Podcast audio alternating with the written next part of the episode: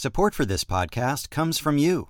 And Biogen, committed to transforming the treatment of neurological disease, Biogen is working to develop life-changing therapies for people with multiple sclerosis, Alzheimer's disease, Parkinson's, ALS, and spinal muscular atrophy. Biogen.com slash science. Welcome to Innovation Hub. I'm Kara Miller.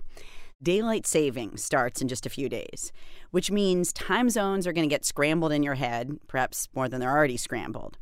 America changes clocks on March 12th. Europe does it on March 26th, except in places where they don't switch, like Hawaii and Arizona. Time zones have been confusing people ever since they were invented, which, though it's kind of an unsexy topic, has turned them into a gold mine for comedians like the comedian Hugh Fink, who hails from Indiana, a state that has only adhered to daylight savings time since 2006. And also, different parts of the state are in different time zones. my parents still live in Indiana, and uh, I'm in New York now. Different time zones. This is the Eastern time zone, Indiana's Central time zone. My father does not get time zones. I talk to him once a week. We have the same conversation over the phone every week. Well, it's it's 8 o'clock here. What is it, 6 o'clock there? Huh? Huh? It's 1.30 here, so what is it, 9.30 there? Huh? Uh, let's see, it's Monday here, so what is it, Wednesday there? Huh? It's summer here, what is it, winter there? Huh? It's the Industrial Revolution here, what is it, the Paleolithic era there? Huh? So here's the thing. There aren't actually any international laws about time zones. A country, a state, they can do whatever they want. That's how we get situations like North Korea, which set its clocks back a half hour a couple of years back, effectively creating a new, very unusual time zone. When it comes to time, we may need a little innovation. Time is the same every place in the world. It's just the sun is in a different position every place in the world.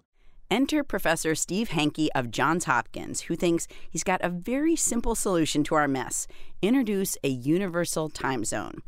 Hanke thinks we should all switch to Coordinated Universal Time, UTC. That's the solar time at zero degrees longitude. It also happens to be the time zone that Reykjavik, Iceland chose. That means in the Steve Hanke system, when it's noon or 5 p.m. somewhere, it's going to be noon or 5 p.m. everywhere. Though for some people, 5 p.m. will mean time to go to sleep. For some people, it'll mean time to wake up, time to go to the office, whatever. Opening hours would be 2 p.m., and, and stores would close at 10 p.m. It's fairly simple. Everyone would be reading the same time on their watch dial, but you would have different work zone times. The, the sun is still going to dictate normal activity.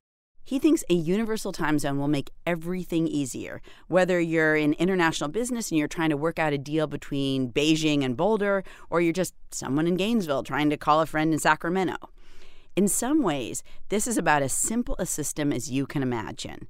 But even Hanke admits that if you want to call someone far away, you would still have to think are they going to be awake or asleep at 5 p.m.?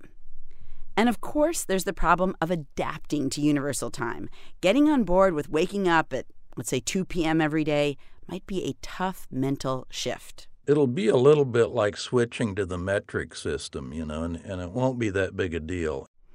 Well, you know, switching to the metric system sort of was a big deal. So much so that, at least in America, lots of us haven't really done it yet.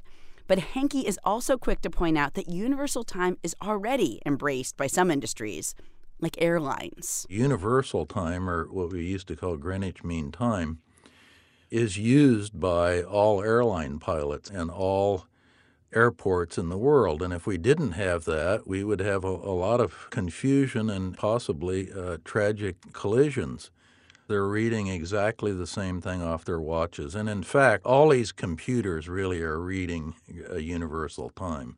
They're uh, converting it into local time zones, but they're, they're all really geared to universal times. And that's why Hanke thinks that a universal time zone is inevitable, whether our governing bodies are into it or not. I think spontaneously universal time will be adopted and is being adopted almost as we speak. But you might not want to hold your breath, for now at least. Double check the time before you place that call to Pyongyang.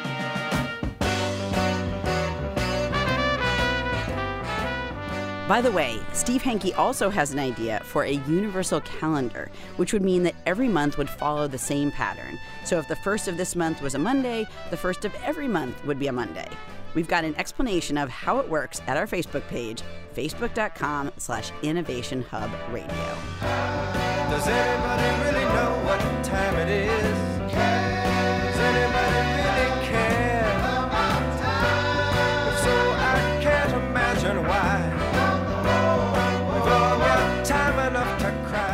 From PRI and WGBH Radio, I'm Kara Miller, and this is Innovation Hub.